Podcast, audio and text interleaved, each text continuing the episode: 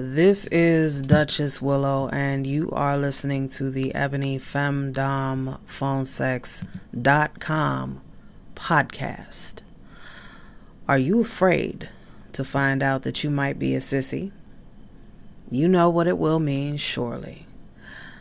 That if you are, in fact, a sissy, you're going to be enrolled in the Ebony Femdom Feminization School. It's what brought you here. You read the title Signs That You Are a Sissy, and you were hooked. Honestly, there's nothing to be afraid of.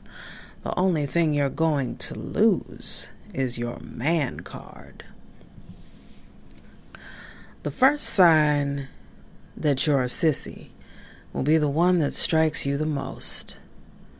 Your girlfriend kissed you, and her dark red gloss stained your lips. Now, a normal man would just wipe his mouth off. You didn't. After she left, you wore that red kiss for the rest of the day. You stared at your reflection in the mirror, fascinated by the possibilities of being transformed. The erection that tinted your pants made it clear something else was happening in your psyche. Even though you agreed to take your lady shopping for new lingerie, once you got to the boutique, it was clear that you were more interested in fingering the many different styles of satin and lace panties than you were in seeing your woman try on lingerie. Remember how red faced you got when the sales lady asked you if you wanted to try on anything yourself? Thank goodness your girlfriend was in the dressing room, or you would have had some serious explaining to do. And then there was that Halloween party, the one you went to dressed as Marilyn Monroe. Red lipstick, blonde wig, makeup expertly done with the help of your lady Aunt Sephora. The billowing satiny dress, breast forms, and silky soft panties. You didn't tell her how hard you got when you felt the silk of those panties pressed against your cock, but you did jerk off while still wearing the dress and lingered before changing back into your masculine form. I know you wondered how far this obsession would go and where it was leading. And this was your final defining moment. The day your girlfriend told you she wanted to try couples BDSM. That's when you found out about coerced feminization and how excited it made you being stripped of your masculinity and pantied and prettied up like a little sissy doll. Of course, your girlfriend was less than thrilled when she realized that you enjoy being dominated, emasculated, and pantied more than being a man and being with her. So she stopped fucking you, and your sex life became less and less active.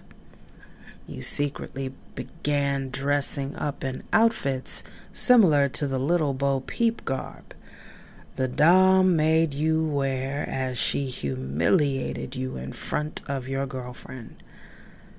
The dominatrix suggested you enroll in sissy training, and that is when you balked because it finally hit you that this would become your life and not just a dirty little secret that you hid in a panty drawer. Finally, here we are. We're having this conversation, and your eyes are tearing up and you're weeping silently out of fear and excitement.